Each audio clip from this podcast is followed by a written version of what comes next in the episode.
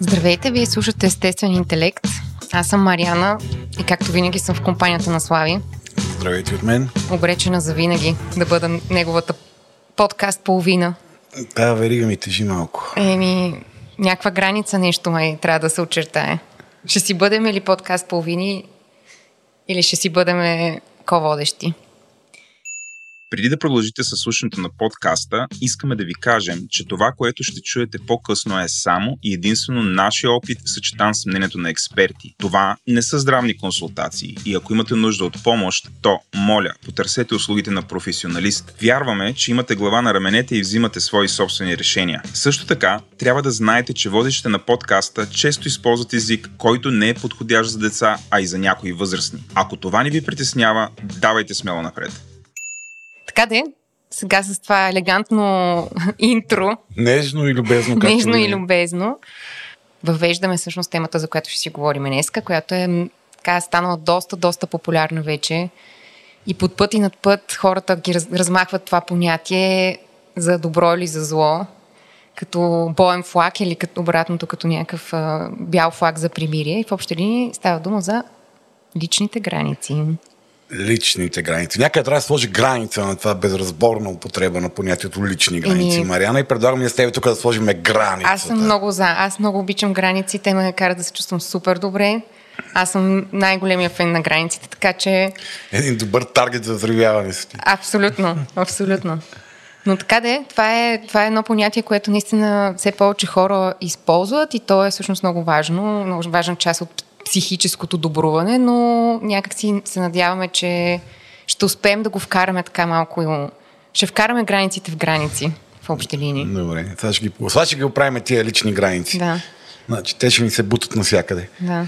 Добре, а, ти въведе понятието, аз предлагам да въведеме обичайните заподозрени в началото на всеки епизод. Ето аз а, въвеждам а, нашите десетки патрони, един по един, заповядайте, да, и вие, да, а, вие, вие сте нов, не ви познавам, да, заповядайте. Ето тук заедно с нас а, ментално в а, това прекрасно студио, в което отново записваме изоставени съвсем сами от на нашите приятели от Говори Интернет, Владо Яренко, ментори в подкаст. Кастинга. А, тук заедно с нас са, са нашите патрони. И ще ми се да споменем, че все пак в днешния епизод те имат доста голямо участие, тъй като по-голямата част от въпросите са въпроси ни изпратени от нашите патрони преди записа. Темата явно наистина е доста така, вълнуваща за много хора. Трики и щекотлива. Щекотлива, палова и тъна. Mm-hmm. Но се надявам, че да, с помощта на нашите патрони ще успеем да покрием всички аспекти, които ги вълнуват тях и нас. Добре, ти въведи другите обичайни заподозрени. Точно, аз много, много обичам благодарствената рамка, която почти всеки път успявам да окензам лекичко, много леко. Или просто да я забравиш. Или просто да я забравя, което е гордо същото. А, благодарности на нашите партньори. Орешак БГ, които обичаме. А, и така... Стимули... Подозираме с какво се занимават.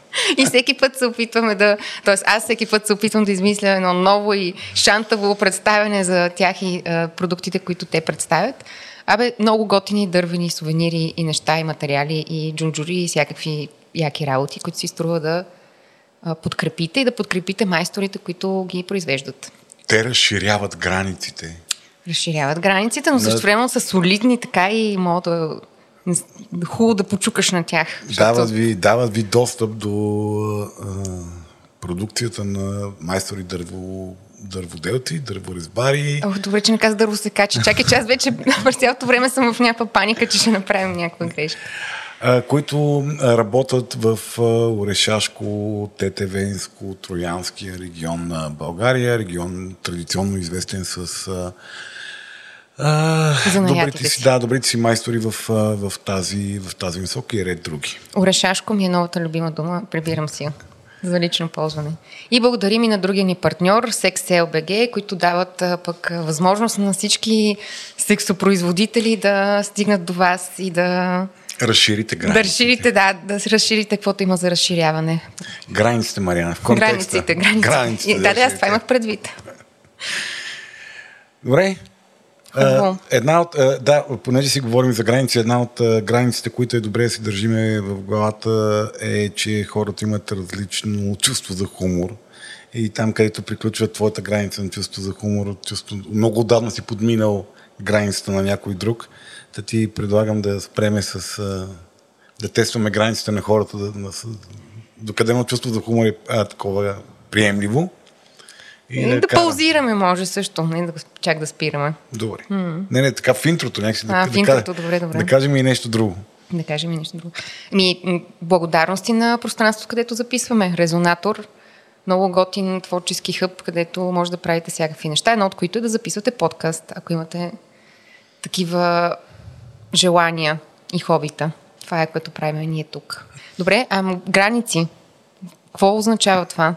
Аз само преди да започнем, преди да вървейки насам си мислех как а, така пак го образувах в а, някакси в сторителинг, в истории, в герои, си представих, че границите е всъщност а, контура на персонажа. Т.е. ти не можеш да имаш персонаж, ако няма, той няма някаква граница. Нали? Така, ако си го преведем в един комикс, примерно. Тоест, mm-hmm. нещо такова ли е границата за личността? Това, което съдържа една личност, това ли е границата?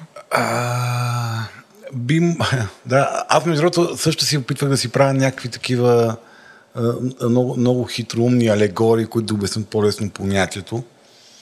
И минах през хипотезата, че би могло да се каже като нещо, което очертава човека, но в специфичната употреба на термина не, не, не, не е точно това, защото нас ми очертават много други неща. Нас ми очертават това, което обичаме, това, което можеме, това, което защитаваме като каузи. Нали, ако вкараме някакво мега разширено понятие за представата лични граници, да, може да се вкарат mm. и, и, и личностни характеристики, които не са оригинално вложени в термина, но пък то, този термин вече толкова го, го запукаха откъде ли не, че деца вика... То е мара общата този термин в момента. Що ние с тебе в момента да не го разшириме още повече? Той е психологическата жепе гара, смисъл. Всеки минава, остава, взима... Ползва. Ползва. Та, да, по принцип... Ам... Аз нещо като дисклеймер искам да направя в началото, защото когато, когато се готвих за епизода, ми стана много любопитно да проуча думата boundaries. Mm. Оригинал, оригинално на английски се употребява този термин като personal boundaries. А, който е различен от бордър. Който е различно от да. бордър и различно от лимит. Mm-hmm.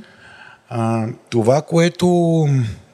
Аз, в принцип, не обичам тези леко сантиментални, семантични чопления, в които търсиме смисъла на, на понятието зад назваването му. Но а, думата boundary е много подходяща за целта, защото тя всъщност идва от... А, корена е bound, което идва от латински, от латински произход и означава а, свързване, mm. вързване. И оттам идва бинт, оттам идва бандана и много други неща, които са свързани с вързване, свързване.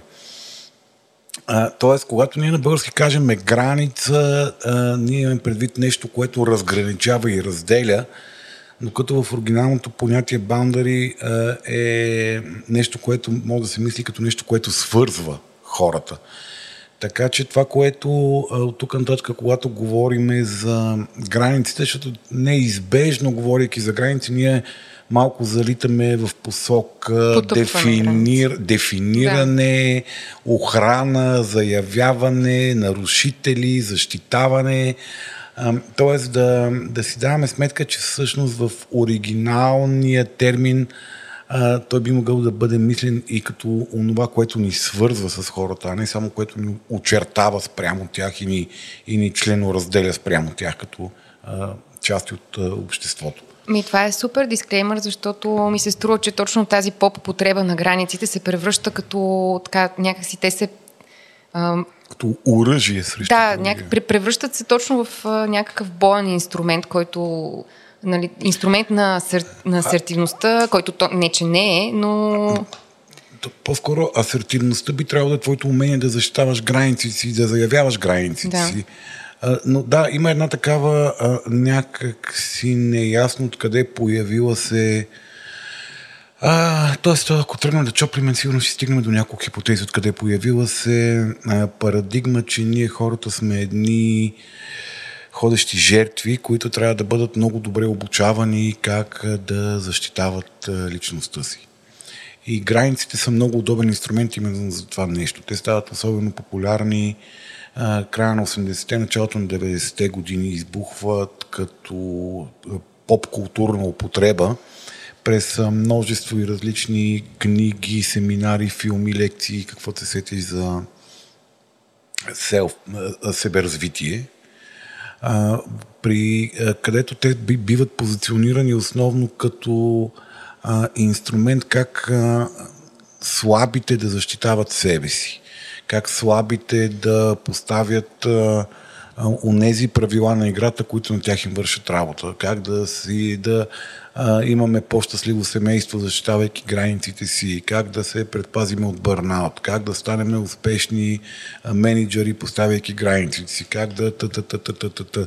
Като слагаме слаби в кавички, нали? Тоест слаби спрямо този разказ, в който се поставяме, не че истински слаби. Не, не, в този, в този разказ, в който поставят слушателя, да, ползвателя на подобен тип mm. послание, той е някакси хронично заплашен от нараняване и, или който вече го е закъсал страшно много поради това, че mm. не си защитава границите. Но всъщност и в, в оригиналната, оригиналната употреба на, на термина, който възниква като термин в психотерапията преди да, да стане масово, масово разпознаваем и удобен за употреба, е, той описва именно а, дефинирането на връзката между двама mm. човека. Е, за първи път се използва от Уинникът, по-късно един друг детски психоаналитик Маргарет Малер, а, които е, разка... говорят за за определенето на границите като процес от а, развитие на връзката между майката и детето. И като процес от а, а, разкъсване на тази връзка и обособяването на детето като самостоятелен индивид в обществото, което минава през различни граници на, на необходима, желана и възможна автономност. И всяка един такъв период на разкъсване на първичните граници с майката и майката тук имайте предвид, че е такъв символен образ. Широко да е, понятие. Да, може да е бабата, може mm. да е бащата, може да е семейството, може да е дядото или там бавачката или който си представи, който е основният образ, когато гледаш детето. Но ще го наричаме майката като символен образ на първичната сигурност и, и свързаност. На първия друг, на другия. На първия друг, да. А, и а, те, те използват понятието именно в този, в този смисъл, как а, а, разкъсването на връзката създава нова връзка и как а, новата, новата версия, новата живот и здраве, по-автономна версия на детето а, очертава своите собствени граници. Uh, нещо друго, което в, uh, uh, в uh, терапевтичната литература uh, Ерик Бърн използва вътрешни граници е uh, на детето има две основни задачи. То има едната основна задача да се научи да се справя със себе си, иначе казвам да управлява вътрешните си граници, да управлява вътрешните си преживявания, да ги осмисли, да ги насочва, да ги култивира, да ги потиска или да ги модифицира по начин, който, са, който е добър за него. И другата голяма задача на детето е да се научи да управлява границите си на адаптация. Иначе казвам то да се научи да функционира в един свят, който а, под различна форма и в различна степен му осигурява подкрепа и контрол обаче. Иначе казвам как ние да се научиме да се справяме с процесите на възпитание, когато сме малки, и как да се научим да се справяме с процесите, които са вътре в нас, които са продукт на тези процеси на възпитание, които много често влизат в конфликт с нашите вътрешни потребности и нашата неспособност самостоятелно да задоволиме вътрешните си потребности, изпадайки в една зависимост от другите. Ня- някакси така, като ми го разказваш и ми изникна някаква асоциация, не точно за пътна карта, но да, по някакъв начин за някакъв ориентир, който те навигира в а, общуването със света и всъщност и виреенето само вътре в себе си и цялата вселена, която съдържаш от... Ами, а, за да не се превърнем в някакви а, амеби, аморфни да. маси, а, и а, социални, а, социални, социални амеби, нали, ние хората някакси би трябвало да имаме някакви характеристики, които удържат а, различни а, видове вътрешни процеси, импулси или външни влияния. Нали, в този смисъл, това, което ти каза, че границите ни описват, да, в някаква степен те описват част от нас. Нали, те са Те, те, те, те очертават, очертават, по-скоро, очертават да. това, което а, са някакви начи изключително важни вътрешни особености, свързани с вътрешната регулация и с а, а, взаимодействието с, а, с външния свят. Е, което е... М- ние хората някакси повече обръщаме внимание на тези граници, които са с външния свят, защото това не е случайно. Нали, всички ние живееме в бруталната... А, ди, бруталната диалектика на това, че ние сме зависими един от друг и много опасни един за друг. А не е ли също, защото много по-лесно се вижда, когато нещо е изнесено нагледно да, на театър пред теб, отколкото да, да го анализираш да, да вътре огледал, в себе си. Да, да дигаш огледалото и да гледаш вътре в себе си. Да, но, но, но, но някакси ние вярваме, че вътрешния свят е нещо, да се оправим с него. Много повече, отколкото много повече занимава външния свят, защото ние наистина живеем в този голям конфликт, който много често е конфликт на, на границите, на личните граници. А, че аз хем съм зависим от тебе, хем, съм, хем ти си опасна за мене. И аз някакси постоянно трябва да управлявам този, този конфликт а, така, че да не, да не стана, да не изпълнявам зависими поведения спрямо тебе и едновременно с това да се предпазвам от потенциалните заплахи, които ти, ти можеш да ми... т.е. потенциалните щети, които ти можеш да ми несеш, както и обратното. Как да се паза аз от твоите зависими поведения спрямо мене, твоите зависими поведения, и как да управлявам моето поведение, така че да не те наранявам тебе отвъд това, което имам нужда да те нарана и желая да те нарана. Защото ние хората понякога изпитваме желание да нараниме другия, някакво се правиме. Еми, досали са ни, yeah. обидели са ни, наранили са ни, за твое добро понякога е добре, то шамари човек, Марияна. Mm. За понякога изпитваме... Цял поради... живот го слушам това. Поради една или друга причина изпитваме желание да ушамариме някой за нещо, но някакси а, удържането на това, на, на, на този разрушителен импулс към другия, пък е нали, на, друга mm. наша задача на управление mm-hmm. на, на границите ни. Добре, аз предлагам по-късно да се впуснем в разликата между вътрешните и външните, защото всъщност е доста интересно как, как оперират вътрешните граници. Поне на мен ми е така доста по-интересно от външните. Викаш, а, за първи път чувам, че има интересно. Какво е това? Абе, гледам, че нещо ми обясняват хората на трийсет и шест години. Обаче не съм... Дуднати. Все, някакви, все има някой някакви... Е, не спреха да искат. Значи трябва да им поставиш много ясни граници, Марияна, на хората. Значи да вземат да спрат, да дуднат и да искат. Mm. Е, това е въпрос на лични Те граници. Те да спрат да искат да ми бият шемари и после вече на другото съм окей. Okay. Добре, окей, okay, т.е. границите са нещо, което се сформира в началните фази на развитието. А, не, не, а, чака... В началните фази на развитието се, се формира у нас дефолтния режим на функциониране. Ба, такова екзистенц минимум. Еми, не, не, дефолтния, не е mm. екзистенц минимум, той понякога може да е дори в малко в повече, отколко трябва. Mm-hmm. Не, не е минимум в никакъв случай. А, но това, което а, се формира е... А, това, това са картите, които ти раздават общо взето. Тази моя а, любима унивинителна реч спрямо индивидите, че всъщност никой от нас не е виновен за това, което е, защото ние сме продукт на външно влияние. До голяма степен. Под картите, които ти раздават, имаш предвид средата, в която си попаднал да растеш? Средата, в която си попаднал, начин, примерите, които си гледал, това, което си виждал, че се прави, което се приема за нормално, mm. нещата, които са ти говорили за тебе, а, то, това, което си бил подкрепен да развиеш като умения, вътрешни и социални умения. Всички тези неща до голяма степен са продукт на, на, на средата. На събития, на обстоятелства, на компетенции и капацитет на хората, които сте отглеждали. Така че, както всяко друго нещо в личността, тази, този, този дефолтен, дефол, тази дефолтна схема на личността подлежи на корекции на регулации по през пътя на осъзнаването, ангажирането, изграждането на ясни намерения за промяна и реалното ангажиране с действия, които водат до, до, някаква, до някаква промяна. Но иначе граници може човек да, да развива до края на живота си. Значи ние граници развиваме до края на живота си. Този, този процес е много динамичен. Този термин затова стана толкова, а, как да кажа, толкова популярен. Защото е втори шанс всъщност да направиш нещо, да, да работиш със себе си по някакъв такъв фундаментален начин ли? Първо, че това е много оптимистичен от гледна точка на това, че ти връчва нещо много ясно управляемо в ръцете. Да. Това е много удобен mm-hmm. за работа. Но той е много удобен, защото той може да обясни почти всичко. Той е, чисто маркетингово това е един страхотно хубав термин, защото той наистина е много удобен за употреба.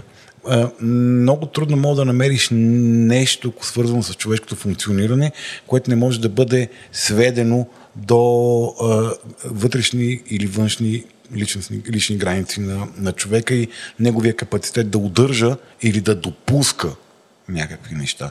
Защото пак казвам, границите са нещо, което свързва. Тоест, те не само удържат, те определят и начина, по който ние допускаме нещата. И това е това е много готино, защото не, когато обсъждахме темата, първият материал, който Марияна ми прати по темата, беше една така обидена мацка антиконформистка, която беше една анти, anti-personal border статия. Нали, как този термин, колко е безмислен, как се злоупотребява с него, как някакви хора ги го използват като а, метод за тормоз на другите. Да. Нали, това са моите граници. Аз така правя. Take it or leave it, да. Изчезва mm. или, или ти забранявам да се виждаш с други мъже. Mm. А, така че а, нали, а, има, го, има го и това. Има, има и тази спонтанна антипатия към прекалено модерните неща, които нали, такива е, травмирани индивиди като нас с леко инфантилен антиконформизъм останал в тях. Нали, склонни да изпитваме спрямо mm. много модерните неща и много популярните неща.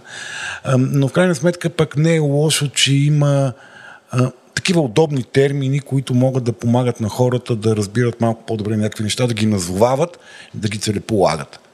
Значи, това, не, това е като, не знам, това е като всичко. То е, зависи как го използваш и какви си намеренията.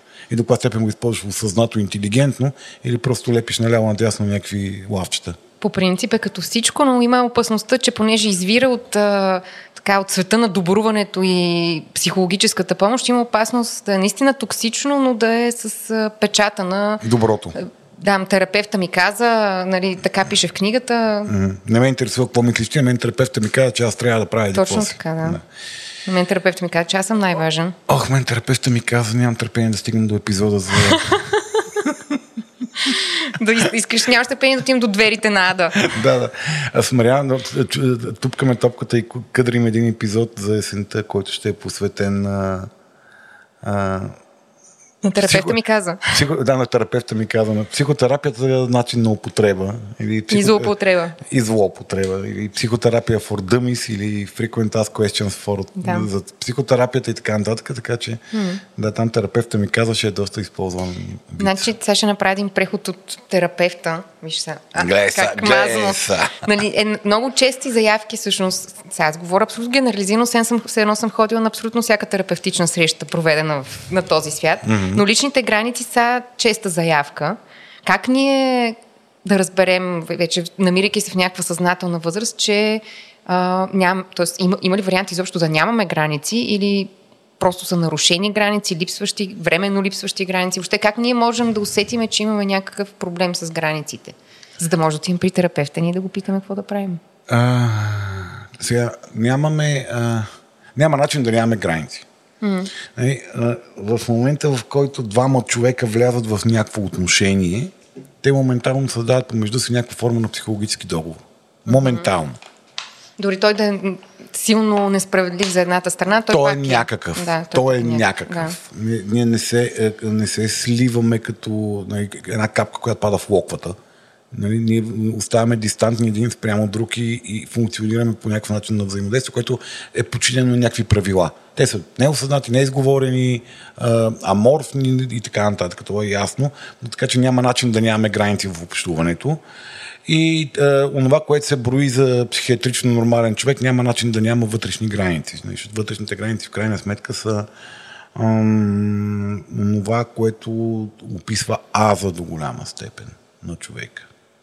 Това, което е той като, като индивид.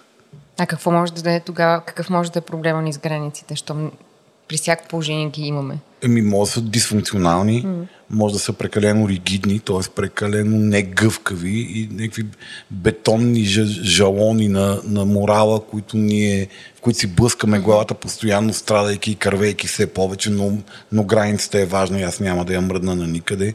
А ти отрещи, ти си блъскаш главата в същата ми граница, ма стой там и кърви, защото морала е важен, няма да, да, mm. да мръдна границата на никъде. Могат да бъдат най-прекалено пропускливи. Т.е. те могат да бъдат а, такива, че... Всичко минава. Всичко минава и всъщност ти нямаш много ясната и нямаш много ясната идея кой си, къде си, какво си, как си с другите, защото много ситуационно всичко се промени и всичко е такова. Но не, не, не влагаш, когато не влагаш енергия и инвестиция в това да, да, да, да, да съхраняваш границите, стават леко безмислено понятие. Или се постоянно падат на некъде, или постоянно някой минава mm. през тях и има повече изключения, отколкото правило. В правилото има повече изключения, отколкото пъти, в които се е случило да се потвърди правилото. В този ред на мисли имаме един въпрос от, от един от нашите патреони. Непоставяне на граници ли е, когато си склонен винаги да добруваш на околните, вместо да поставяш себе си и нуждите си с приоритет? В резултат на това обикновено накрая се чувстваш употребен или прецакан. И съответно как можем да се преборим с това? Ето това е, да, това е драмата на, на добрите хора, нали, които с най-добри намерения се раздават и след това се чувстват гневни, ядосани жертви на другите. Пък другите просто са ползвали нещо, което получават най-често. Тоест това пак ли е функция на непоставянето на граници? Не, това е поставяне на, на такива граници. Mm-hmm. Просто границите са такива. За, за този човек границите, другия е по-важен от мене. Да. Или границата е по-важно ми е да ме харесват, отколкото да, да се погрижа за себе си да съм добре. Има един много, много гаден въпрос в New Age света. Ти какво предпочиташ, да си щастлив или да си прав?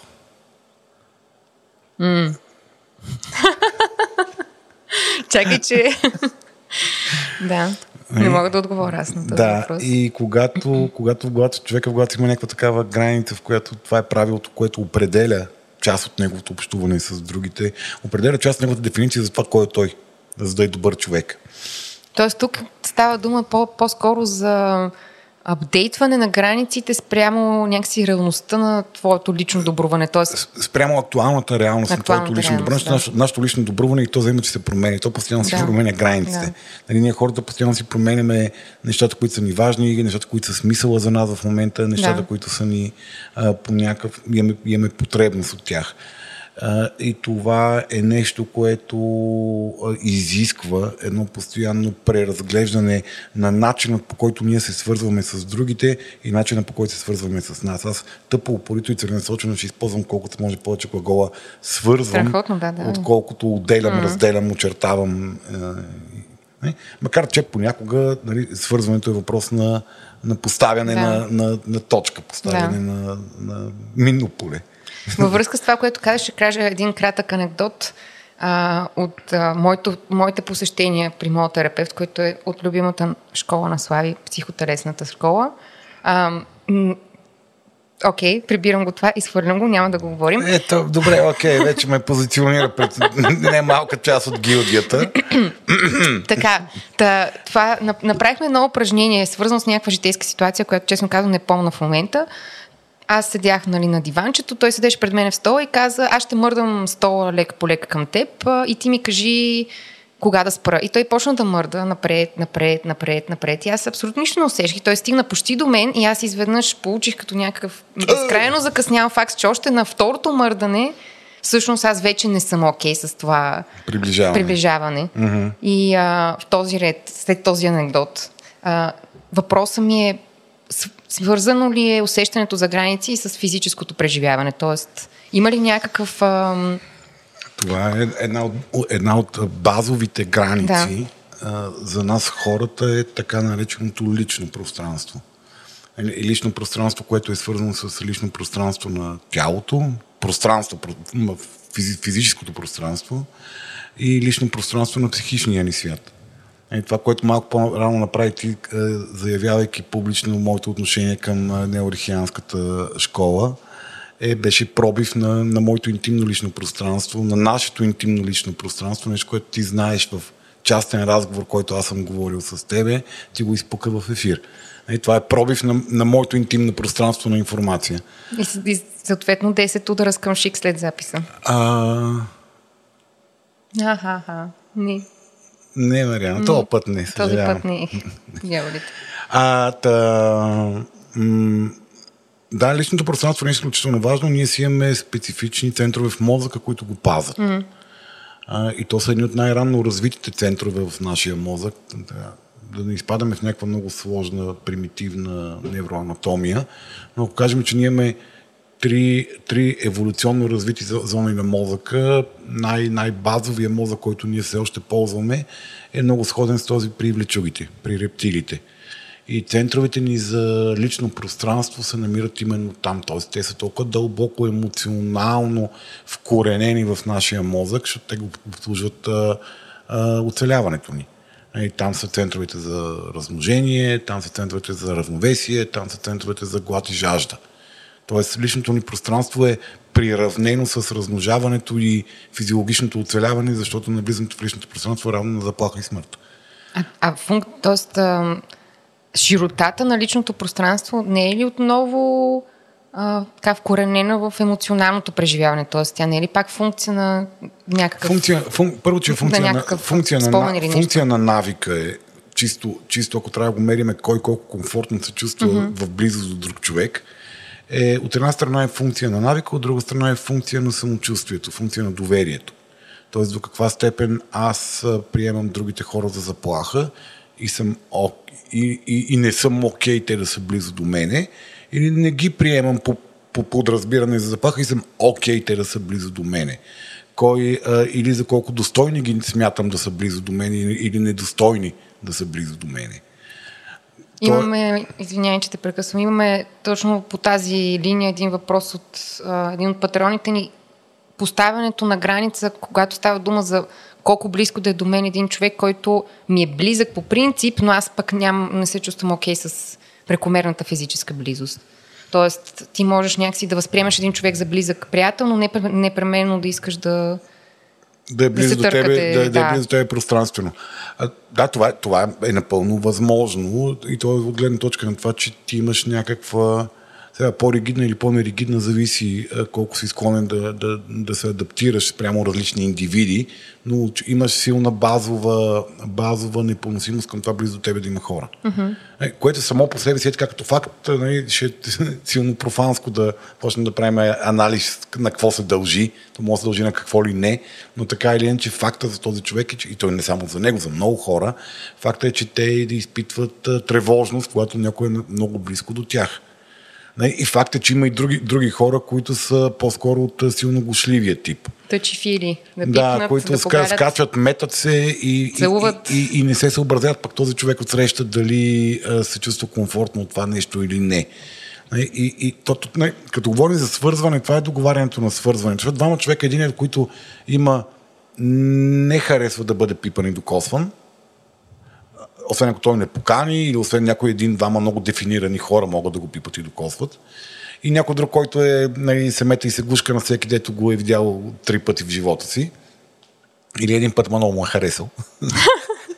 Добре, това до каква степен? Нали, тези, тези хора могат да бъдат приятели. Mm. Тези хора могат да бъдат близки, но това е една разлика на свързването между тях, която по един или друг начин може да бъде, може да бъде изговаряна, не като отговорността и на двете страни, тя да бъде е, комуникирана, дефинирана и зачитана по някакъв начин. До каква степен това преживяване на физическо, физическите ти граници е нещо, което подлежи на промяна?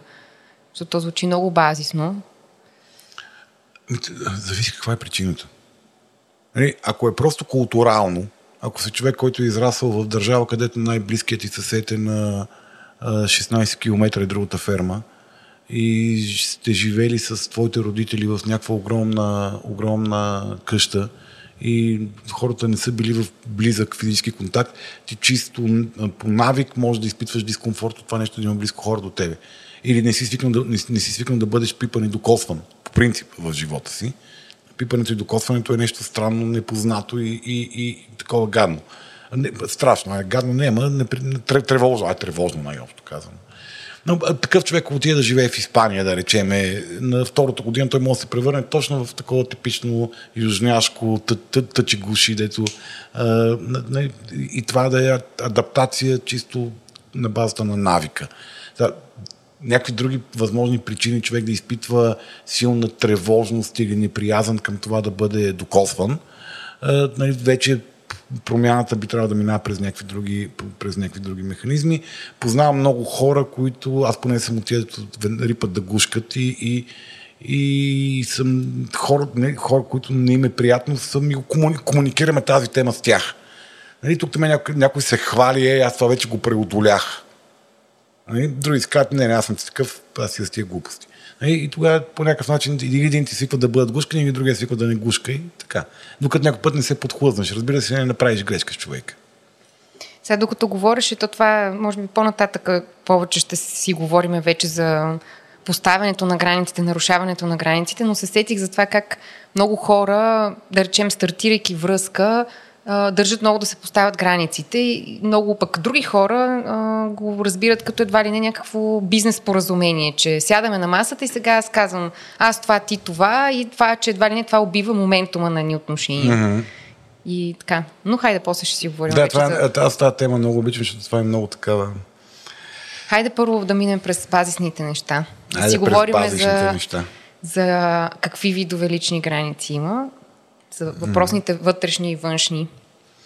Малко да ги структурираме. Добре.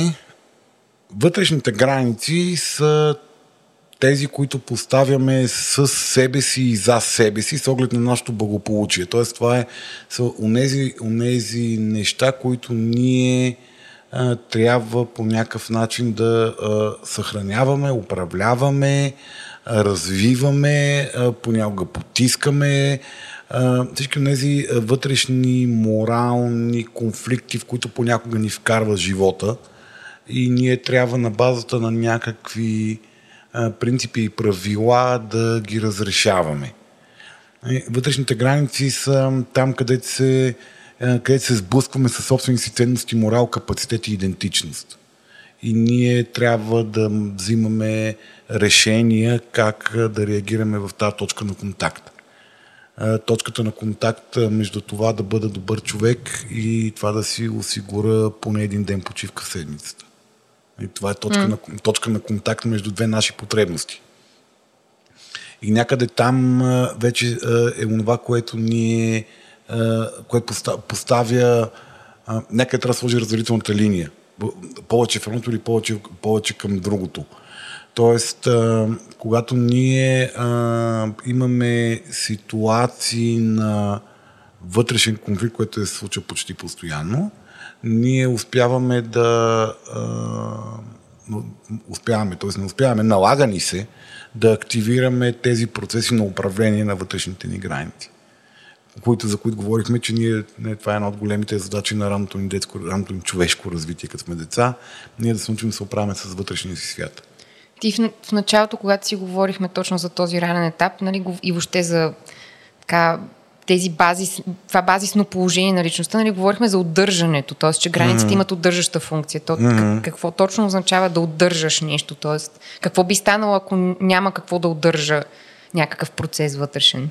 Ами, да, да речем, една от важната група вътрешни граници, които трябва да управляваме, са границите свързани с физическото ни здраве и цялостното ни благосъстояние като биологичен, биологичен носител на душата. А, онова, което а, може да стане, ако ние нямаме добре развити умения за грижа, е да живеем много тежко саморазрушителен живот. Да не се грижиме за себе си, да се придържаме към поведения, които а, са вредни и токсични за нас, да... Да не спим, да се наливаме. Да не спираме, да, да не ядеме, за да сме хубави, да пиеме, за да сме а, социално, социално приети, okay. да не спиме, за да не би да изтървеме нещо и за да сме нагребени на вълната, да експлоатираме тялото си с цел постигане на спортни постижения, да не пиеме вода и всякакви такива неща, които са свързани с това да, да не се грижиме за, за тялото си. Има, има хора, на които им се налага да се да пият вода на сила. Аз познавам такива хора, които да. съм, обеж... съм се опитвала да убеда, че те са ми казвали, аз нямам нужда от вода и аз да. си блъскам главата да. в стената, опитвайки си да ги убеда, че не може те да са единствения индивид на тази земя, който няма нужда от вода, да. за разлика от всички останали. Има, има, има хора, които, за които пиенето на вода е въпрос на целенасочено управление на границите си, те да се грижат за себе си. Защото по една или друга причина, те някакси нещо са за... този вроден инстинкт са го потиснали mm. по някакъв начин.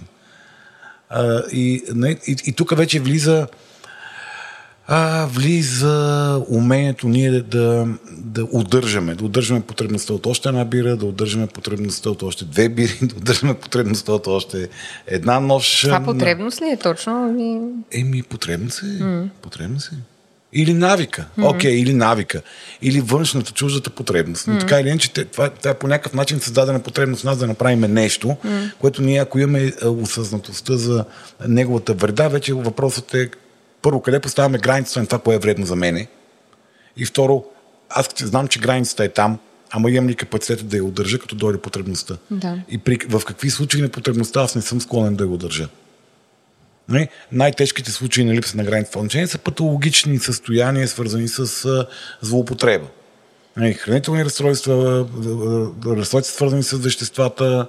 Не? Ние тогава обслужваме някакви други вътрешни нужди, жертвайки здравословното си благосъстояние. Абе, чудех се дали да го казвам, обаче все пак ще те питам, а граничното разстройство има ли общо с границите всъщност или не? Не, не. Е, заради... А, името ли? Да. Еми, сега, докол, доколкото borderline е, е неясна, е, е, основната характеристика на borderline е нея, неясния емоционално е, личностен статус на, на mm-hmm. човека, неспособността той да, да, да има логични причинно-следствени връзки между интензитет на емоционалните преживявания и, и, и причинно-следствените връзки и неясна идентичност, mm-hmm. да би могло... Да, много удобно понятие. Mm.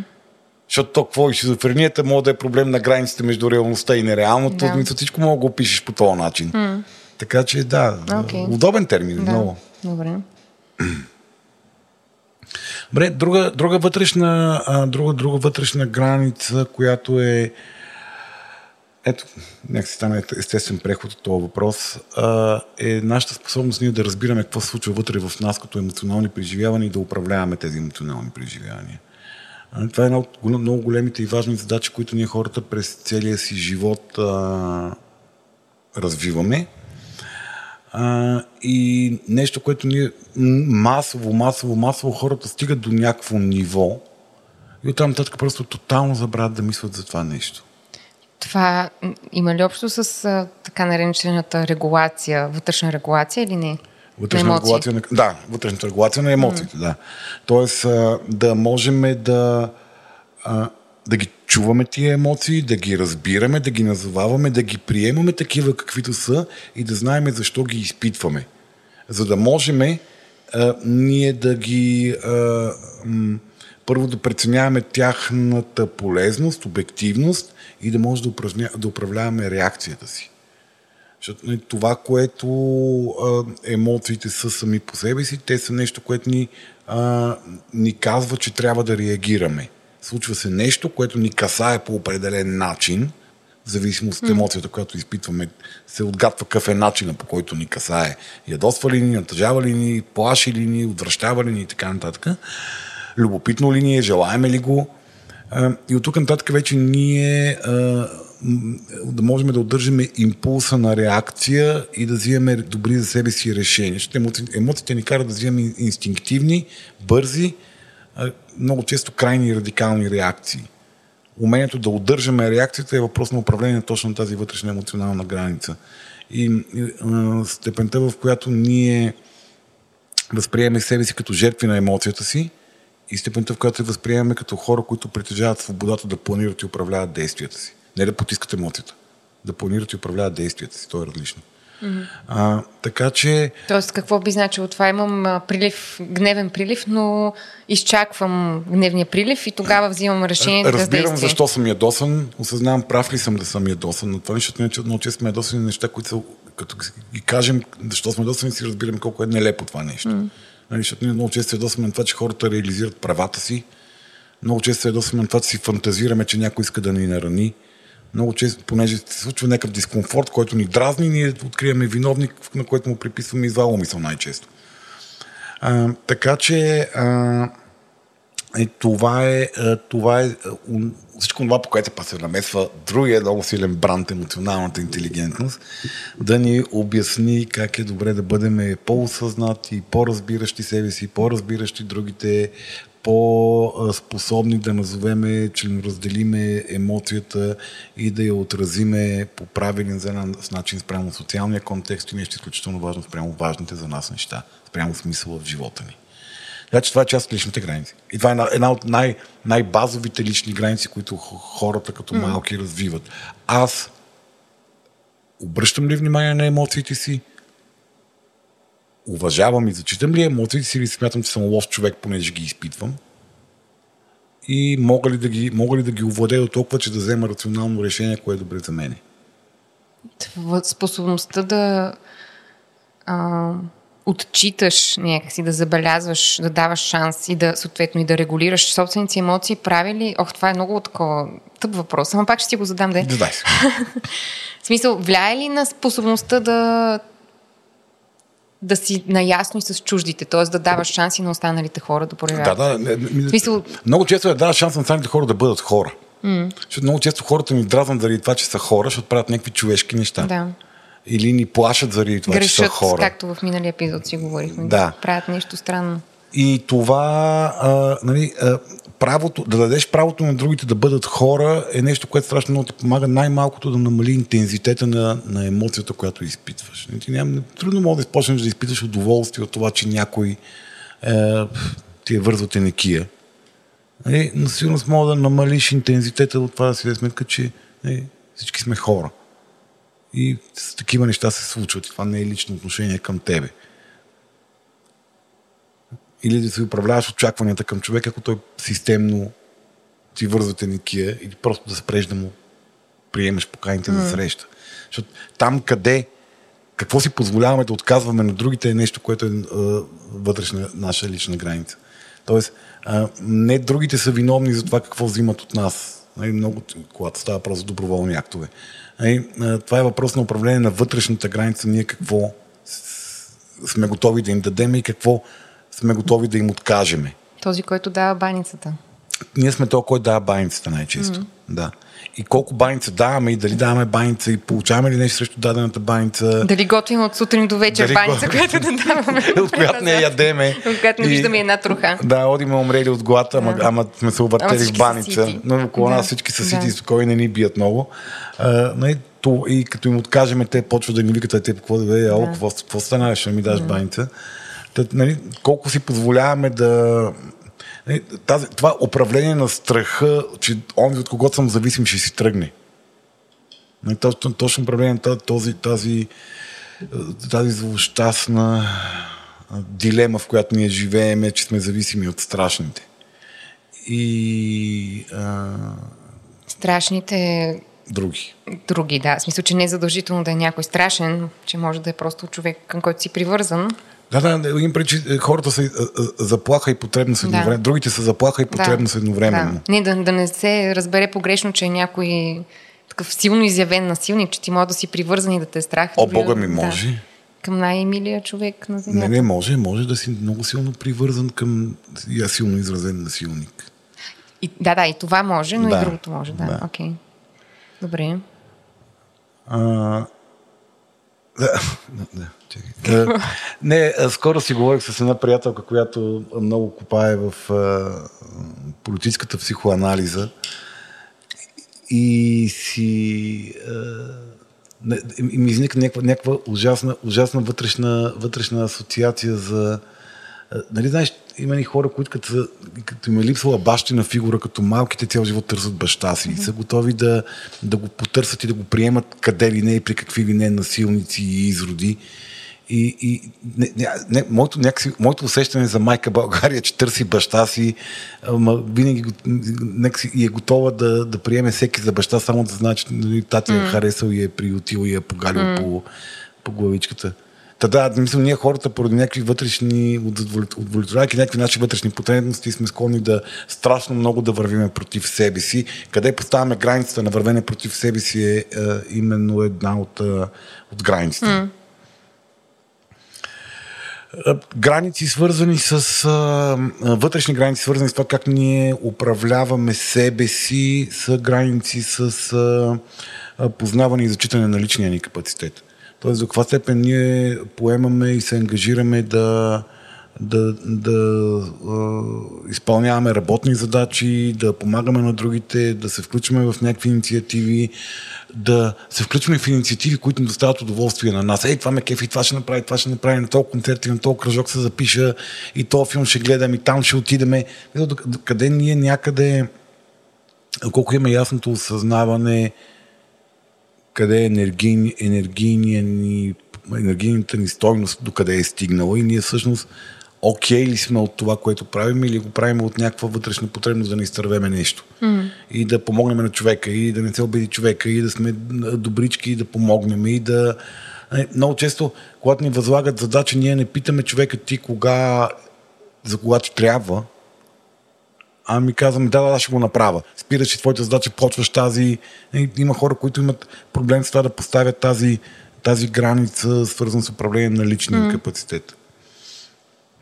Така че и това си е изцяло наша лична граница, за която никой друг не е виновен. Yeah. Когато ние поемаме ангажименти. Доброволно, осъзнато, или се ангажираме с неща доброволно и осъзнато и никой не ни е виновен. Mm. И, нека говорим за поемане на ангажименти, една много силна вътрешна граница, която е страшно свързана с самочувствието, е нашата способност ние да спазваме обещанията си. Ние да спазваме онези наши заявени, заявени доброволно съгласувано ангажираности. Тоест, когато ние а, обещаваме, обещаваме нещо, най-общо казано, най-общо общо популярно казвам, обещаваме нещо, всяко неизпълнение на обещаното е един а, пробив в нашето самочувствие. Оттам изтича нашето самочувствие. Тоест, до каква степен ние успяваме, когато поемем ангажимент към себе си или към други хора, да изпълниме ангажимента, до голяма степен е начина, е, са онези граници, които очертават границите на нашата лична стойност. Аз мога ли да реализирам онова, което съм казал, че реализирам? И когато системно не управляваме добре там нещата, иначе казвам, в две посоки мога да не ги управляваме добре. В една посока, едната посока е тези граници да са прекалено пропускливи и неясни. Той им ще казваме и обещаваме какво ли няма да не го правиме. Mm-hmm. Осезаемо, може да е осезаемо, може да не е осезаемо, ние по този начин увреждаме собствената си идентичност, собствената си идея за личната си стойност. Ние не можем да направим онова, което сме казали, че ще направим. Чувстваме се непотентни, не, не непълноценни, а, което ни прави а, не особено вътрешно функционални и щастливи. И другия начин да се, нали, прекалено ригидните граници, щом съм го обещал, ще умра, ама няма да, да, mm. да не го направя. Нали? Великият Георги Михайлов, който изгорял на поста, защото видиш ли, той, той е постови и няма значение, че няма, mm. га, сградата гори, той е там, че ще изгори. Това, не знам дали беше точно такава историята, но една от популярните версии на историята за Георги Михайлов е тази. Mm. И, и това, че има култури, в които гордостта и честта е най-важното нещо. Ти ако ги загубиш, си дет. Мисля, ако не си направил това, което ти появам като ангажимент, ти си социално мъртъв. Ние за щастие не живеем в такава култура. Ние имаме до голяма степен дадената право и свобода. Да кажем не успях, да кажем е, съжалявам, да кажем излезе нещо по-важно. Но когато системно пък не, не, не изпълняваме ангажиментите си, пак казвам, и към себе си ангажиментите си, обещанията, които си даваме на себе си, а, не, там вече стават, стават други процеси на, на поражение, на негативен ефект за личността. Значи, да, някакси е важно да внимаваме какво обещаваме. Добре. А външните граници? А, има доста, още вътрешни. Много има още вътрешни. О, много са. работи. Те, те нали ти бяха по-интересни? Не, драпате да... Аз вече, аз вече се разсех и съм готова за външните. Толкова ми е интереса към вътрешните граници, явно. Изчерпаха ми се. Да, способността да, упражня, да упражняваме фокуса и концентрацията си също е една от характеристиките на личността, които се свързват с управление на личните граници. Не? Фокуса и концентрацията като нещо, което е аморфно като цяло и мозъка ни постоянно търси какво mm. да го разсее, да го забавли, да го възбуди нещо. Целенасоченото управление на фокуса и концентрацията в това, което към момента сме приели, че е важно, е лична граница. А...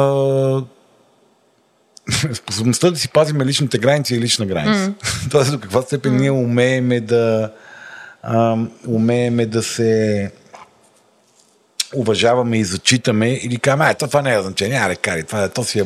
То, това, ме, това, не, това ме касае мене, то не е важно, ага, дай, да. дай, нещо, дай нещо друго. Или лекотата, с която плюеме на, на, на важни за нас неща и, и карай нататък. Mm. И, като пак казвам, много ригидните и много пропускливите граници по-скоро са проблемни. Стигаме yeah. до средния път. Добре да има устойчиви и стабилни граници, които обаче имат някаква чувствителност за пропускливост и огъване, mm. защото им се превръщаме в...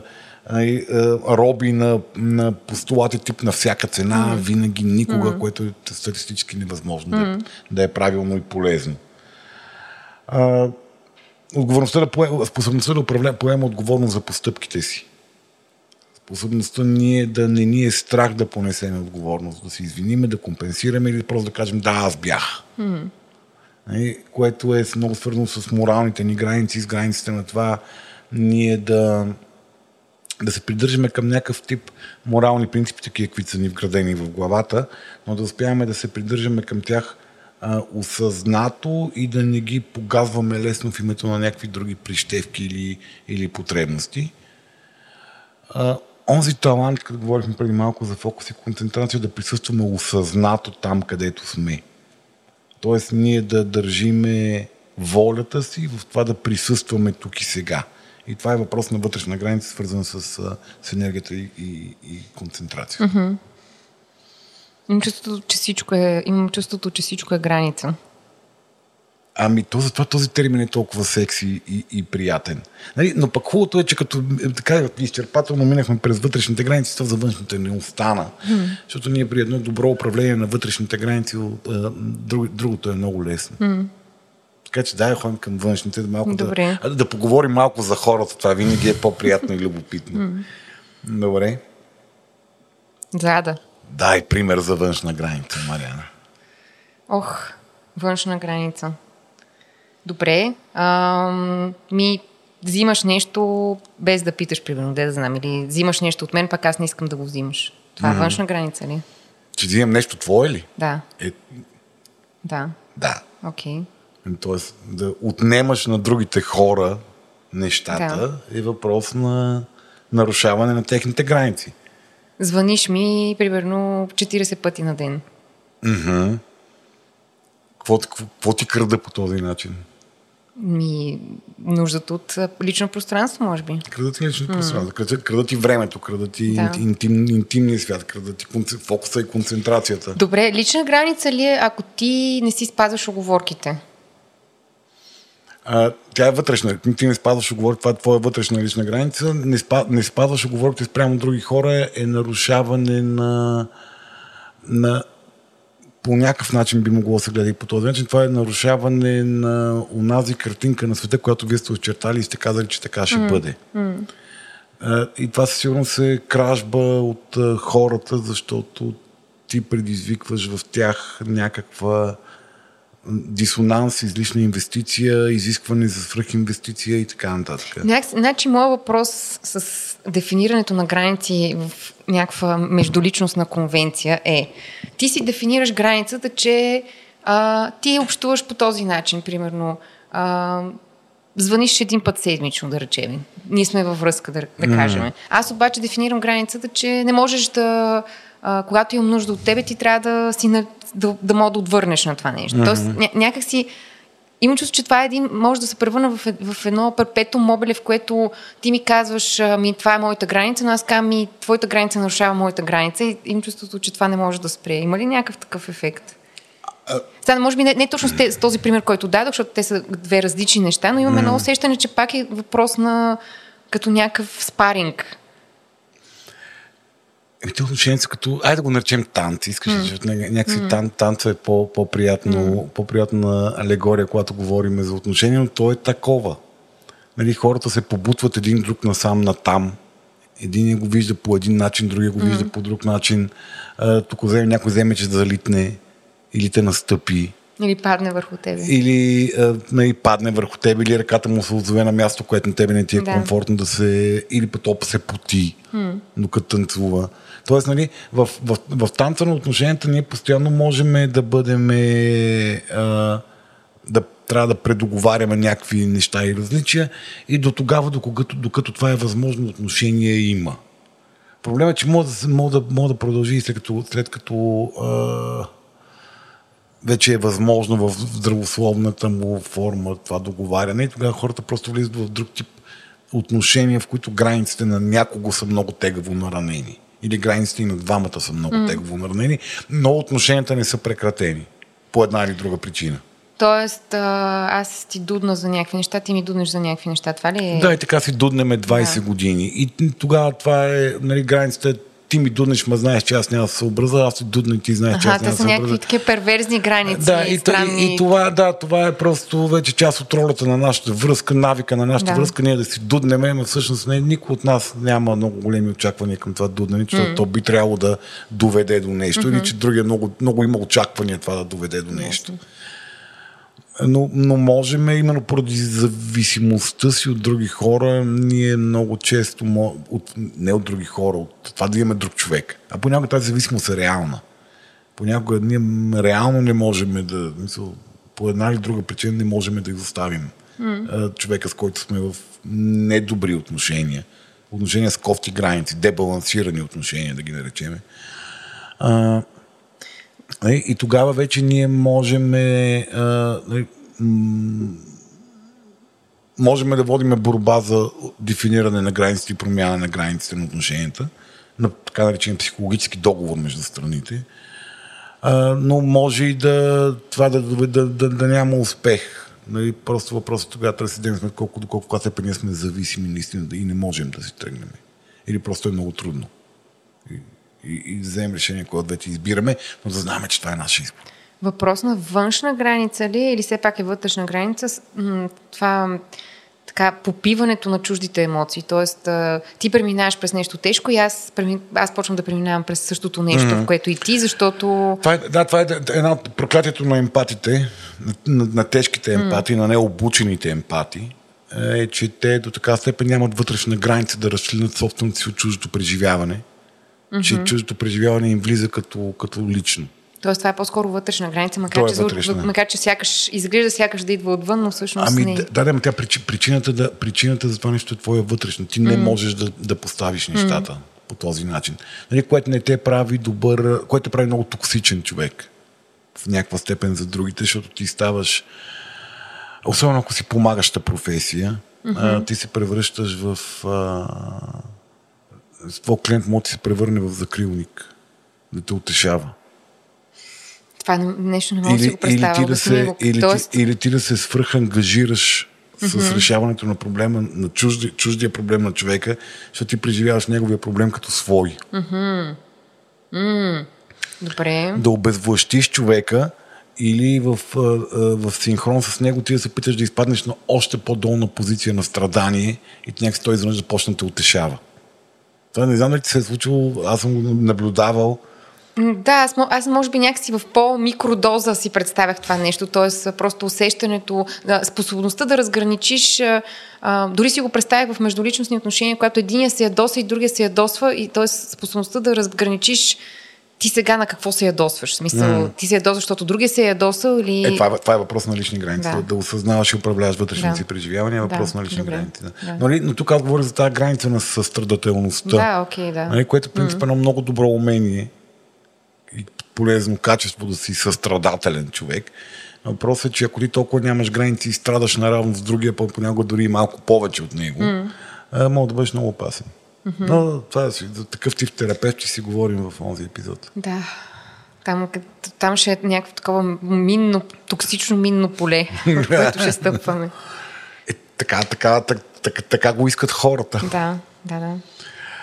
А, нещо, което е наша външна граница, е информацията, която другите разпространяват за нас и информацията, която ние споделяме с тях. Тоест, полето на информационното поле mm. е нещо, което е с граници. То е поле, което има граници.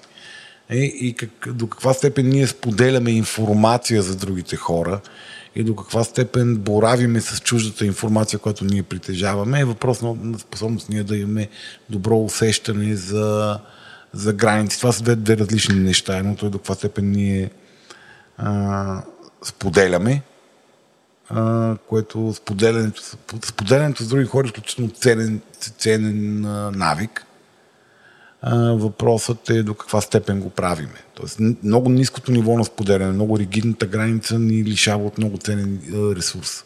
Ресурс за подкрепа, ресурс за разбиране, ресурс за облегчаване на вътрешните ни драми. Прекомерното бълване на лична информация и досадното заливане на другите с нашата лична информация ни прави ни социално доста компрометирани mm. индивиди. А, хората не взимат, не спират да взимат много на сериозно а, нашите лични драми, защото те вече просто им е писнало mm. от нашите лични драми. Нашите лични драми те ги приемат за част от нашия речников... Като ентертеймент. Да, речниковия ни профил, а не като нещо, mm. което реално ни, а, ни се случва. И на всичко отгоре е една доста неработеща копинг стратегия за справяне с стрес, просто си бълваш проблемите на някой друг, да не се ангажираш наистина mm. с, а, с решаването на тия проблеми.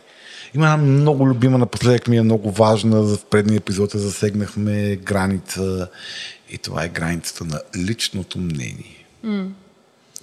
Нали, моето мнение, твоето мнение и как ние се отнасяме един към друг, когато тези мнения се раз, различават. Mm. Нали, както си говорихме и в предния епизод и малко по-рано сега, ние хората сме особено чувствителни на тема отбрана на мнението си, защото то е част от нашето лично пространство.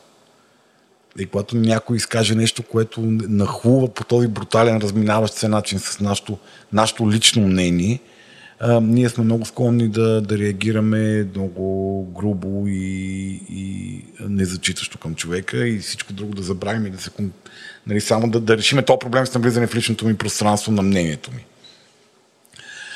Способността, в която ние позволяваме на другите хора да имат мнение различно от нашето и способността, в която ние си позволяваме да заявяваме нашето мнение, което то е различно от мнението на другите. И това е въпрос на, на, на лична граница. И да, какво правим с информацията, която другите хора а, са ни споделили и до каква степен ние сме окей да говорят за нас и доколко, доколко си позволяваме и съобразяваме другите да говорим за, за тях. И това, за съжаление, понякога са много тегави навици. Границите са много, много... Те са подкрепени от много навици на функциониране и на действия, които ние имаме. И понякога дори ние да имаме а, осъзнатото разбиране, дори изговорено с хората, че не трябва да правиме така, че това е тъпо. На нас ни е толкова естествено, че границата е друга, да не е там, където те искат да я поставят, mm. че ние правиме нарушение. Никой от нас не се променя от един разговор за управление на границите. Никой от нас не е... Сега, Марияна, искам от тук нататък, ако може, и, когато си говорим, да ме гледаш в очите, не да си гледаш в телефона, защото аз по някакъв начин се чувствам а, нали, изоставен в разговора по този начин. И какво от тук нататък, ти никога повече няма да си гледаш в телефона, докато си говорим, това няма как да стане. И въпросът е, че ако имаме постигната договорка с човека, ние имаме ясна точка на рефериране на своята фрустрация. Нали, съм ти обяснявал, беше, бяхме говорили, ти си беше обещал, та-та-та-та-та-та. Смисъл, нали, имаме, имаме сложени на масата точки на комуникация относно свързването между нас. Това ли беше с външните граници? Много посно. Еми, не, външните граници са всичко това, което описва взаимодействието между хората. Аз пак казах, mm. основните граници, които ние хората м- м- управляваме, са вътрешните ни граници. Те, те рефлектират върху външните.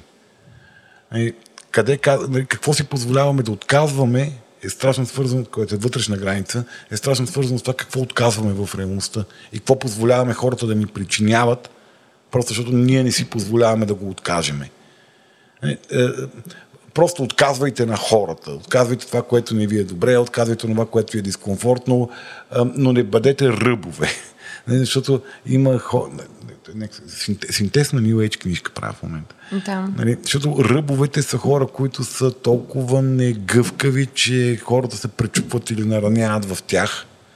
И освен да се обградат с хора, които биват, обичат да биват пречупвани и наранявани, нямат много друг избор за социално, социално свързване.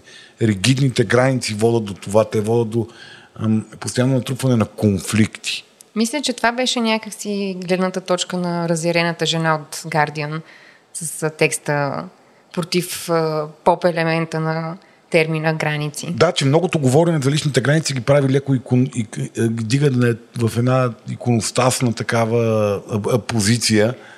И тя като някакъв иконоборец се беше втурнала mm. да обясни, че те не, не, не са вся и все на този да. свят. И аз от тази гледна точка съм съгласен. Мисля, личните граници не са... А, си, а, ясно заявените силни лични граници не са най-важното нещо, което ще ви а, гарантира... Да, да, деца вика, това не е панацеята, която е ще ти гарантира щастлив живот и такъв вечен коктейл в рая, нали, след да. това. Подводното. Не, но това е нещо, което ние трябва да следиме, да управляваме, ако имаме дискомфорт, да помислиме и през тази парадигма на мислене за себе си и отношенията си, дали там няма нарушаване, и просто да го предоговаряме. Mm. Просто да реагираме. Да вземем решение къде искаме да бъде тази граница и да, и да го правиме. Нали, но да си даваме сметка, че другите хора не са длъжни да ни търпят такива, какви сме. Пък те да се оправят, ако искат. Нали, аз идвам тук и ти давам един списък с десет изисквания за поведение спрямо мене в нашите отношения. Подписваш ги или не? Това не, не, не, не са... Наливането на прекомерно много енергия в отбраната на границите може да наруши другата функция на границите, именно свързването.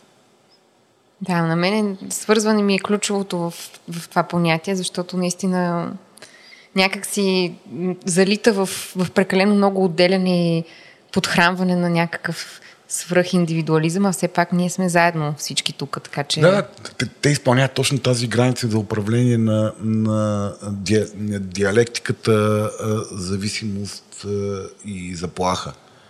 Тоест, те трябва да бъдат такива, че да удовлетворяват нашата потребност от свързване, но и такива, че да минимализират заплахата, mm. която е неизбежна, защото хората, докато танцуват, се настъпват, залитат, падат, бутат, путат, бъркат стъпките, чуват друга музика от време на време, не тази, която чуваме ние.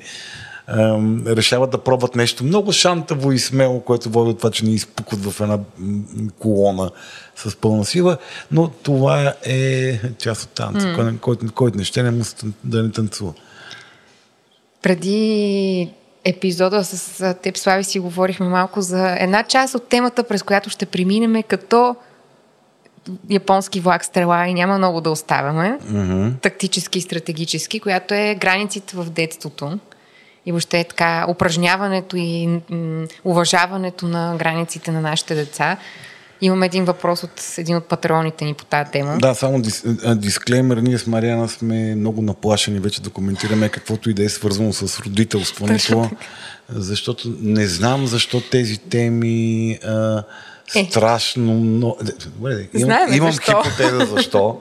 А, нали, тези теми страшно много карат хората да чуват, че казваме ти си лош родител, ти да. си лош родител. Значи ние не казваме, че някой е лош родител. Тривдивително. Mm. Да, Дори да. Марияна не казва, че някой е лош родител. Тя Марияна, ако ще казва някой, че е лош родител, първо ще каже, че тя е лош родител, по принцип. Тя, но... Марияна дори не казва, че тя е лош а, родител. А, така, дори, но дори и това не казвам, да. А, да, това е наистина, може би, една тема, която м- тя не, че не е важна част от темата днес, но ни, така, няма, няма много да се спираме на нея, но все пак имаме въпрос от един от нашите патреони в тая област на живота. А, бих се радвала да разгледате темата и в контекста на взаимоотношенията родители и деца. Например, детето във втори клас не иска да си пише домашните. Какво правим? Та хем да си напише домашното, хем да, да не нарушим личните му граници. Внимателно сега. Сложи си пантофите. Брой Внимателно. До... Брой до десет. Mm-hmm. Mm-hmm. Няма начин да не нарушим личните граници на някого, който се отклонява от нормативно вярното поведение. страха, че ще нарушим личните граници на насилника, да речеме, какво би трябвало да доведе? Толериране на насилието? Не. Да приемаме, че ще му нарушим личните граници, но по начин, който ще доведе до това, дай Боже, доколкото е възможно, максимална степен би довело до това той да не нарушава пак границите. Ние сега ще му ги нарушим, защото той е нарушил границите. Но просто трябва да го върнем в пътя по начин, който е такъв, че да не, да не излиза пак. Не можем да, да не нарушаваме личните граници на, а, на децата си. Просто защото децата нямат граници. Марияна вече е оплашена. Аз това, вече, аз, на, на всяка твоя дума вече виждам такава клъстъри от реакции. По-скоро а, според мен е тук ключовото... Вижте, аз, аз съм прост психолог, не съм детски психолог. Да. Не? Аз съм прост баща, не съм, не съм добър баща, не съм успешен. Баща, който би написал книга за това как се отгледа да. детето. А, но това, което аз вярвам, е, че децата те са в процес на формиране на граници. А, и когато ние се опитваме да, да, да ги подкрепиме, да формират здрави, нормални, полезни за тях поведение, ние някой би могъл да каже, че им нарушаваме границите. Но това по-скоро е, че ние ги учиме да поставят граници на енергията и желанията си. Защото формирането на навици за дисциплина и отговорност неизбежно минава през това, че ти нарушаваш мераците на детето да прави нещо друго в момента. Мераците на детето въобще да зареже тая работа, защото му е трудна, скучна или не вижда печалба близко бъдеще от нея. Е, това са нормалната човешка аморфна хаотичност, която децата са не, по някакъв начин са при тях се манифестира в огромна степен, поради именно липсата на тези вътрешни удържащи механизми, които ни наричаме лични граници. И това твърдете няма как да, да, да развие лични граници, ако то не бива стимулирано по правилен, подкрепящ начин, тези граници да бъдат интегрирани в него. Може да бъде казано, не си, няма си напишеш домашните сега, но трябва да бъдат написани до или кога си. Избери сега, тогава, тогава. Можеш да му обясняваш какъв е смисъла за него. Можеш да му помогнеш. Можеш да, да седнеш заедно с него, да видиш кое му е трудно. Може да използваш начини, които са подкрепящи спрямо него, но в крайна сметка ти нарушаваш личните му граници на това, че аз в момента искам да ритам футбол, след което преди вечеря да изям едно, едно кило сладолет и да си легна към три часа пред нощта, след като съм изгледал две филмчета в, в леглото. Мисля, не, то това иска. Ако да речем това иска. Нещо mm. това иска. Това, ма това е те, тази вечер това иска. Ти какво? Как не му нарушаваш точно границите, за да бъде то функционален човек на другия ден и да... Марияна прави муцки в момента, защото оплашвам, че ме намразите. Функционален човек означава човек, който се е нахранил, наспал mm. и сутринта, като го събудиш и отидеш на училище, той функционира. Mm-hmm. Това имам предвид. Добре. Мога функционира на някакво ниво на нормалност. Така че да, мисъл, възпитанието е... Ученето е въпрос на, на нарушаване на границите на хората. Е, защото ти нарушаваш техните граници на, на, на мнение и знание, ти нарушаваш техните граници на комфорт, прословото вадене извън зоните на комфорта. Поставяйки хората в некомфортни ситуации, ти им нарушаваш границите. Те дали се съгласяват или не е друга тема.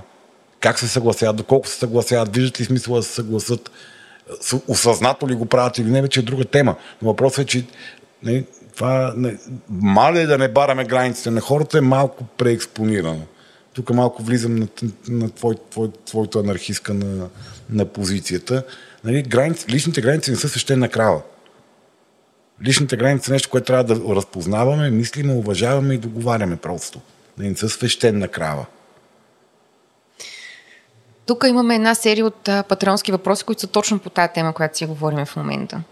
А, нали, не толкова за децата, но по-скоро за отношения между възрастни. Как да споделим естествено и не натрапчиво личните си граници, така че да не изглеждаме странно?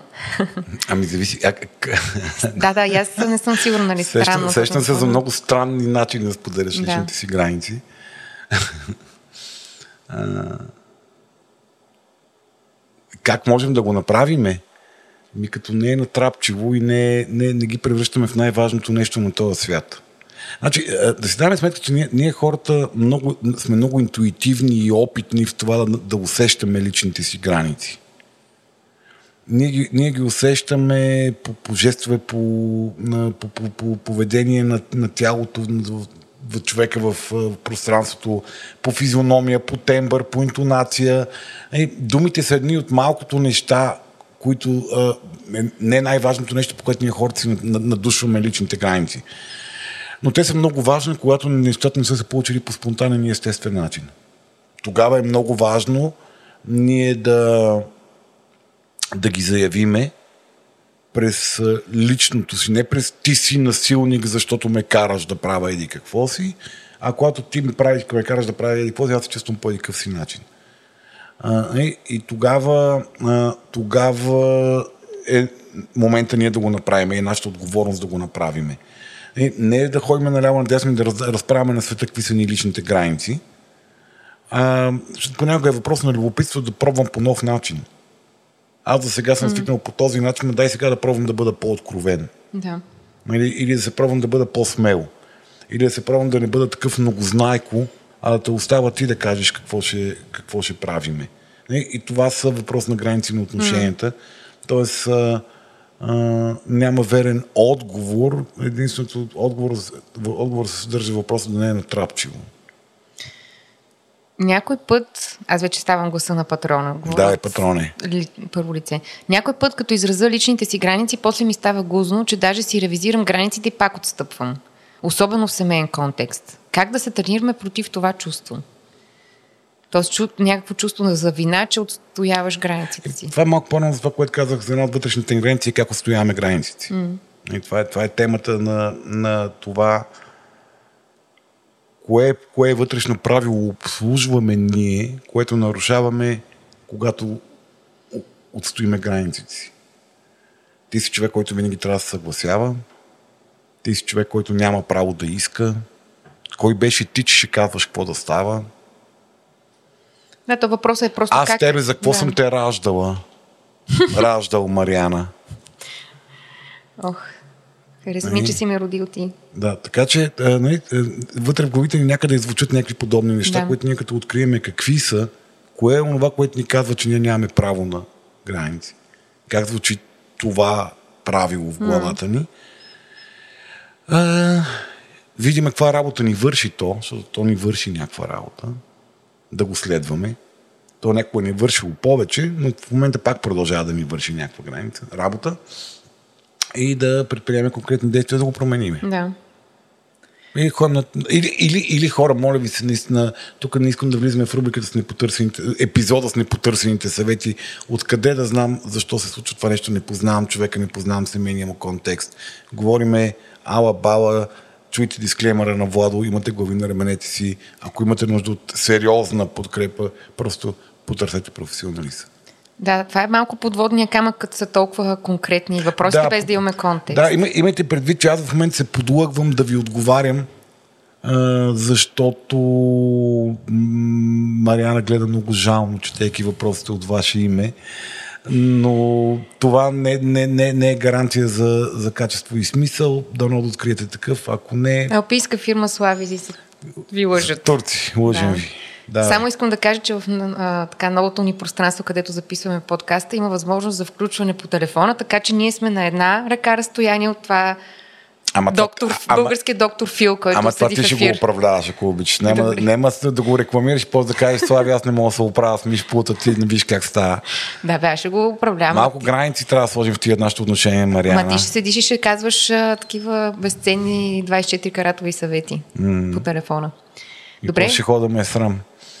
Как да помогнем на човек, който е people pleaser, или иначе казано някой, който гледа просто да угоди на останалите и избягва конфликти с цел да не нарани другия, да осъзнае собствените си граници и че е окей да ги поставя в дадени ситуации. Тоест, добре, този въпрос за, с как да, да помогнем измъкна, на някой за друг. За да се измъкна от даването на съвети,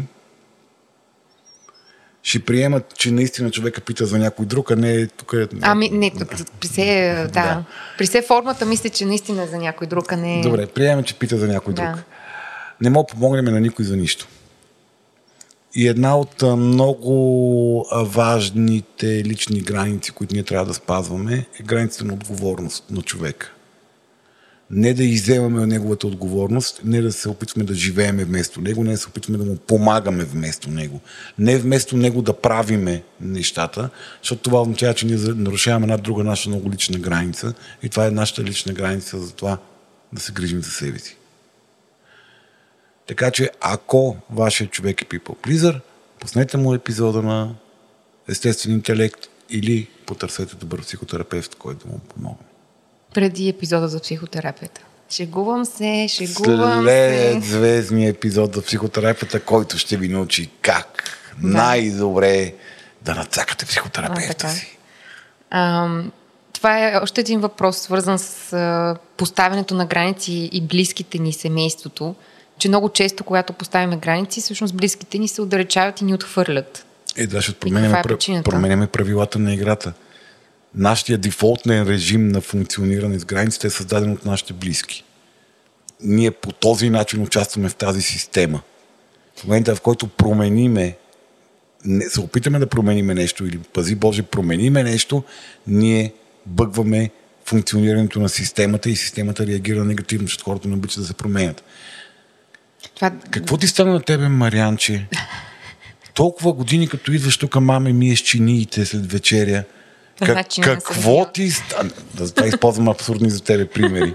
Да не кажа, че заупотребявам с лична информация. Какво ти стана, маме, че изведнъж не искаш да миеш чиниите? Какво, маме, нещо те обидих ли? Ти нещо ми си ми отмъщаваш ли ми за нещо, Марияна, сега? Разбираш ли? Да. И когато казва, не, защо всеки път аз трябва да мия чиниите? Е, как?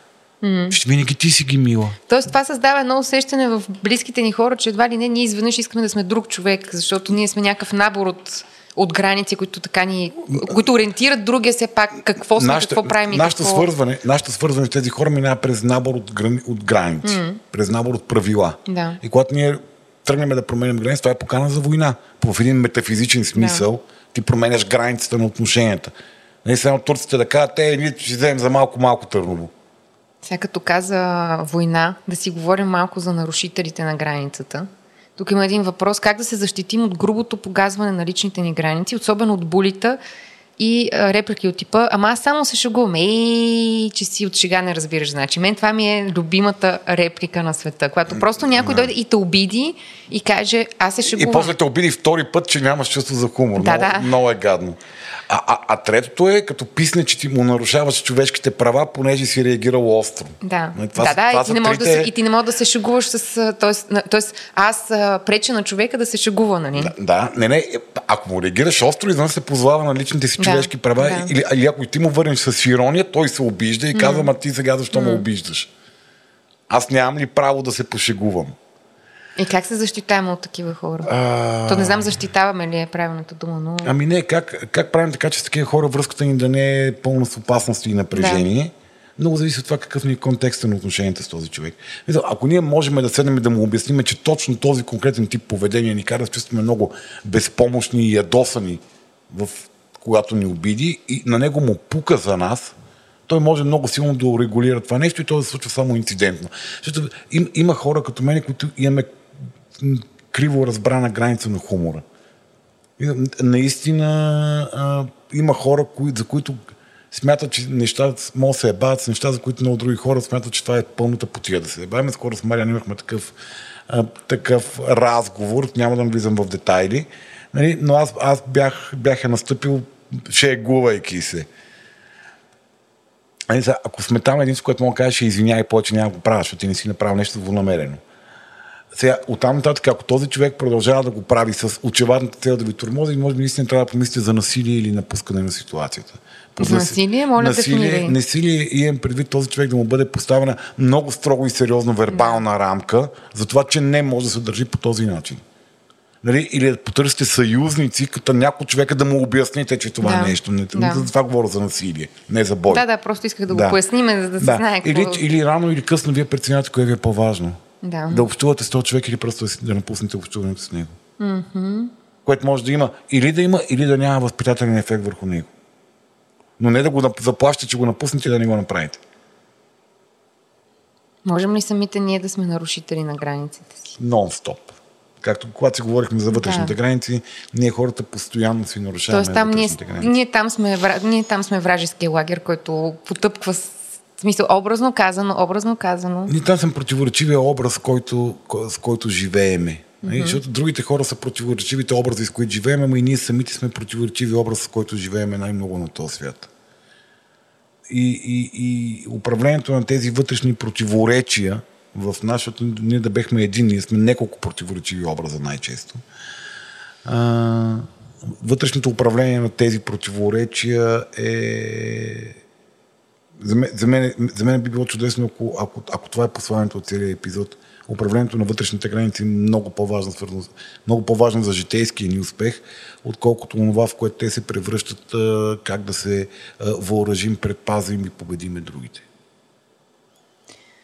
И тук има ни два въпроса, които са свързани с нашето уважение на чуждите граници.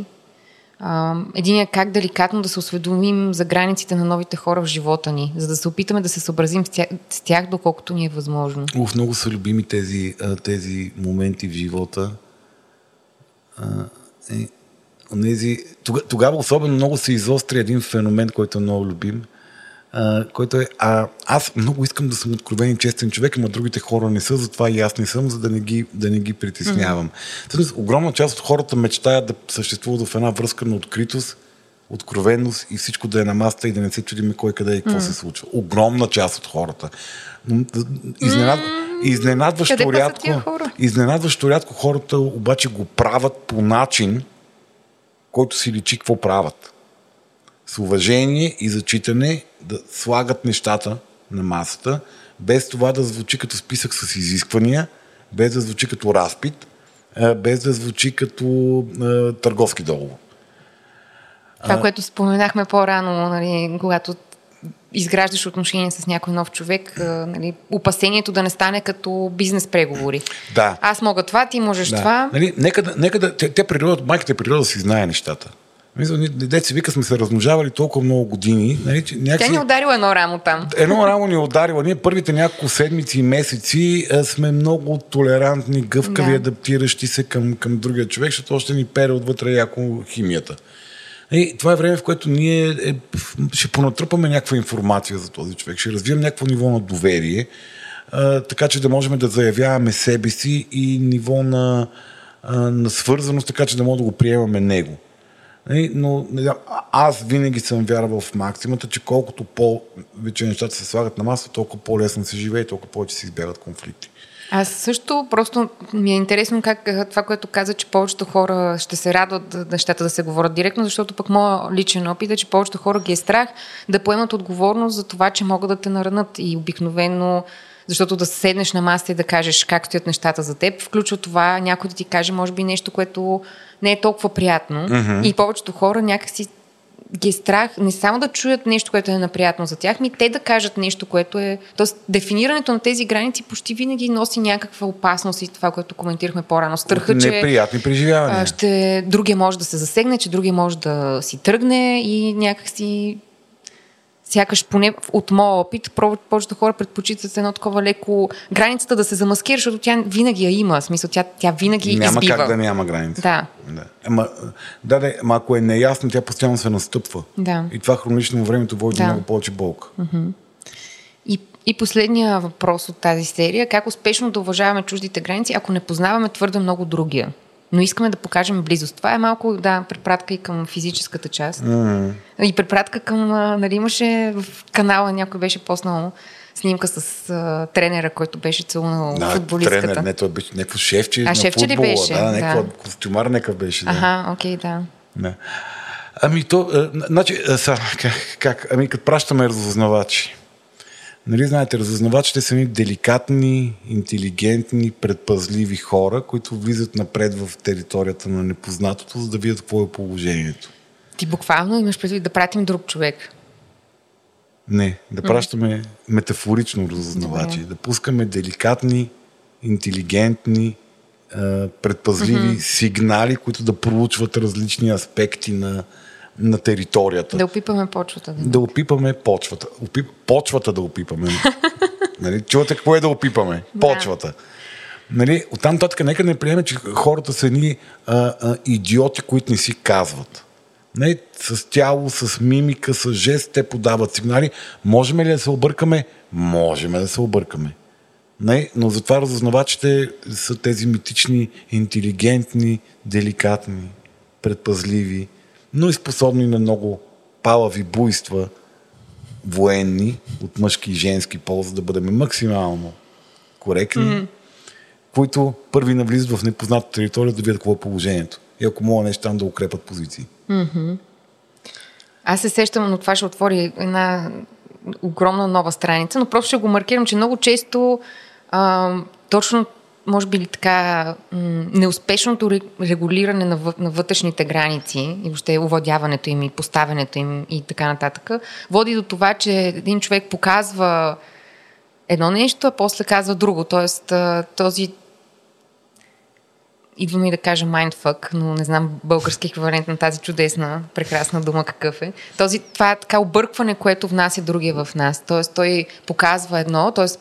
дава един израз на граница, а после обаче казва нещо съвсем различно. Mm-hmm. Ама те ние хората понякога сме амбивалентни и не знаем къде ни е границата. Ние да. си мислим, че е някъде, ама тя не е там. Нас не ни е окей да е там. Ама mm-hmm. така сме я казали. То, еми това създава доста голямо смущение от другия, еми, ако иска еми, да се съобрази с еми, границата. И това се говори. Да. И това се говори. Да. Добре. Това, това се говори. Значи, две неща след този епизод. Първо, границите са начин на свързване, освен mm-hmm. всичко друго. Mm-hmm. И второ, трябва да се говори. Аз съм огромен фен на това да се говори. И по-важни са вътрешните граници. И най- да, точно така. И по-важни са вътрешните граници. Първо гледайте вътре какво се случва. Mm-hmm. Защото свързването с себе си е по-важно от свързването с другия. Поради една много проста причина, че ние сме неизбежната функция в живота си. И второ, че доброто свързване с себе си води до по-добро свързване с другите. Че няма, не, няма как да стигнем до свързването с другия, без да сме се свързали с себе си. Не, има въпрос за качественото свързване. Да, да е качествено, добре. Ние друго не приемаме. Ние нашата граница за свързване е... Тук всичко е ще десет звезди. Качествено, качествено or nothing. Знаете ли, Марияна, с какъв свитък от изисквания по границите ходи в джоба? Моля ти се. Аз нямам никакви граници. И някой като я загледа и бам, отчелото. Слави, нали, беше обещал, че ще ме питаш какво е моето такова вътрешното ми куче. Какво е вътрешно ти куче пазач граничар? Значи, три крако, а, тежко опоено, ако има кучешки кетамин, не знам, има ли, кучамин, на кучамин е, но вече се от такова преодоляла е зависимостта си от кучамин и така започва да се рефрешва и а, е а, осиновено. И са го изкъпали. да, да, но смисъл, че почва нов живот, изкъпали са го и макар и леко... с така неугледен вид започва да цъфти. Доколкото може. След толкова дългогодишна употреба на кучамин. Ти направо си го представих си го как цъфти. Еми, колкото може цъфти. Виж колко добре го описах. О, Боже. Да. Така сега ясно ли ти е вече? да, да, да, всичко да, това. Да, и защо да, е да, такова, да. Каквото е. А, да. Хубаво. Окей, okay, ти няма ме питаш. Ми... Никога те интересува нещо не, не, за мен. Не, питам те, питам те. Айде, айде Слави, твоето куче пазач какво е? Няма да ти кажа. Аре, кажи бе, питбул. А, скъпи гости, в момента ни звъни телефона, защото с Марияна, както винаги, просрочихме времето за запис и трябва да слезем да посрещнем един наш гост, който ще записваме евентуално... Живот и здраве да чукнем на дърво. Живот и здраве да чукнем на дърво следващия епизод. Така че... Благодарим, че ни изтърпяхте. Беше супер. Аз мисля, че епизодът става много добре. Аз също благодаря, че ни така. изтърпяхте. Връщам си думите назад. Благодариме на патроните, благодариме на нашите партньори, благодариме на хората, които тук нататък поемат това парче запис, за да го превърнат в нещо готино и слушаемо за вас. И така, ще се видим някъде по границата. А, така. Бордор. Айде. Чао.